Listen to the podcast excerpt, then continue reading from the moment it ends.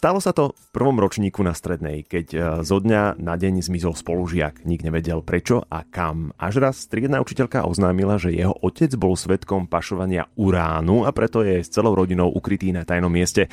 S nikým nemôže byť v kontakte a nevedno dokedy nič proti spolužiakovi, ale do tohto momentu bol devčatám zmiznutý spolužiak úplne ukradnutý. Zrazu z jedného dňa na druhý z jedného úplne obyčajného spolužiaka stal stredobod záujmu, takže my sme s devčatami si povedali, že to ideme vypatrať, že my chceme vedieť, čo tak kde je a neexistuje také miesto na Zemi, že my by sme na to neprišli. A tak si dievčatá na začiatku pátrania spísali všetky nutné súradnice a vstupné informácie? Keď sme vedeli, že bol počítačový maniak a stále hral nejaké hry a tak sme usúdili, že nech ho kdekoľvek presídlili, tak stále bude hrať tieto hry a sme vedeli, ktorú hru, takže sme donútili jedného spolužiačkyňho brata, aby nás naučil hrať túto hru a rozhodili sme siete tak, že sme vlastne hrali túto hru, aby sme pokryli celý deň, aby sme skoro stále proste boli na tej sieti. Čiže mladé detektívky mali službu vodne, v noci, čo bolo náročné, ale napokon cez hru vydedukovali, ktorý hráč je práve ich stratený spolužiak.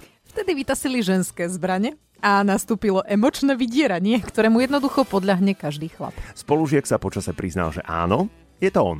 Vtedy devčatá presmerovali komunikáciu na Skype. Mm-hmm. Lebo Skype poskytoval aj informáciu o tom, v ktorom časovom pásme sa četujúci nachádzajú. A tak sme videli, že má toľko 100 hodín ako my, takže tým pádom sme vylúčili všetky krajiny, kde je časový posun. A potom sme začali uvažovať nad tým, že dobre, sú veľká rodina, nevedia, že jazyk, že pravdepodobne to bude akože Slovensko alebo Česko. A potom už keď sme teda rozmýšľali, že to je Slovensko alebo Česko, tak sme začali dávať také otázky typu, že či išiel dnes do školy, keď sme vedeli, že je napríklad štátny sviatok. A takto nejako tými otázkami sme sa dostali k tomu, že teda sme zistili, že ostal na Slovensku a už len bolo treba zistiť kde. A keďže babi medzičasom zistili aj to, na ktorú z partie berie najviac, tak práve tá si s ním začala písať aj súkromne. Postupne z neho nenápadne vytiahla ďalšie údaje, z čoho devčata vydedukovali, že je chlapec skrytý v malom meste, v ktorom má z hodou okolností jedno z dievčat babku. A ona teda sa vybrala k tej babke cez letné prázdniny s tým, že proste bude hľadať a chodiť a chodiť a chodiť, až ho nakoniec jedného dňa stretla s mamou v potravinách.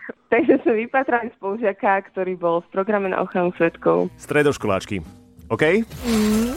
No, my len dodáme, že táto patracia akcia trvala jeden celý rok. Rok. Čo iba potvrdzuje, že ženy sú naozaj vytrvalé. A tiež môžeme dodať, že v momente, ako ho vypátrali, tak chlapec prestal byť pochopiteľne zaujímavý.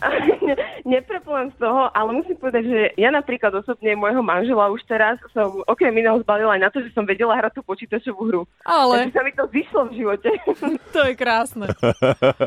o akej počítačovej hre hovoríme? Uh, bol to Counter-Strike. Oh, starý dobrý Counter. Oh. Ten zamútil veľa vôd. Aj doteraz, keď náhodou niečo potrebuje ktorákoľvek z nás v tejto partii zistiť, tak sa proste všetky spojíme a a prídete na to.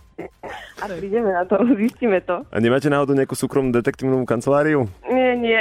Ani ste neuvažovali? Uvažovali sme nad tým, ale potom sme si povedali, že asi radšej nie. Niekto niečo zistiť? Mišo a Dána. Na Expresse.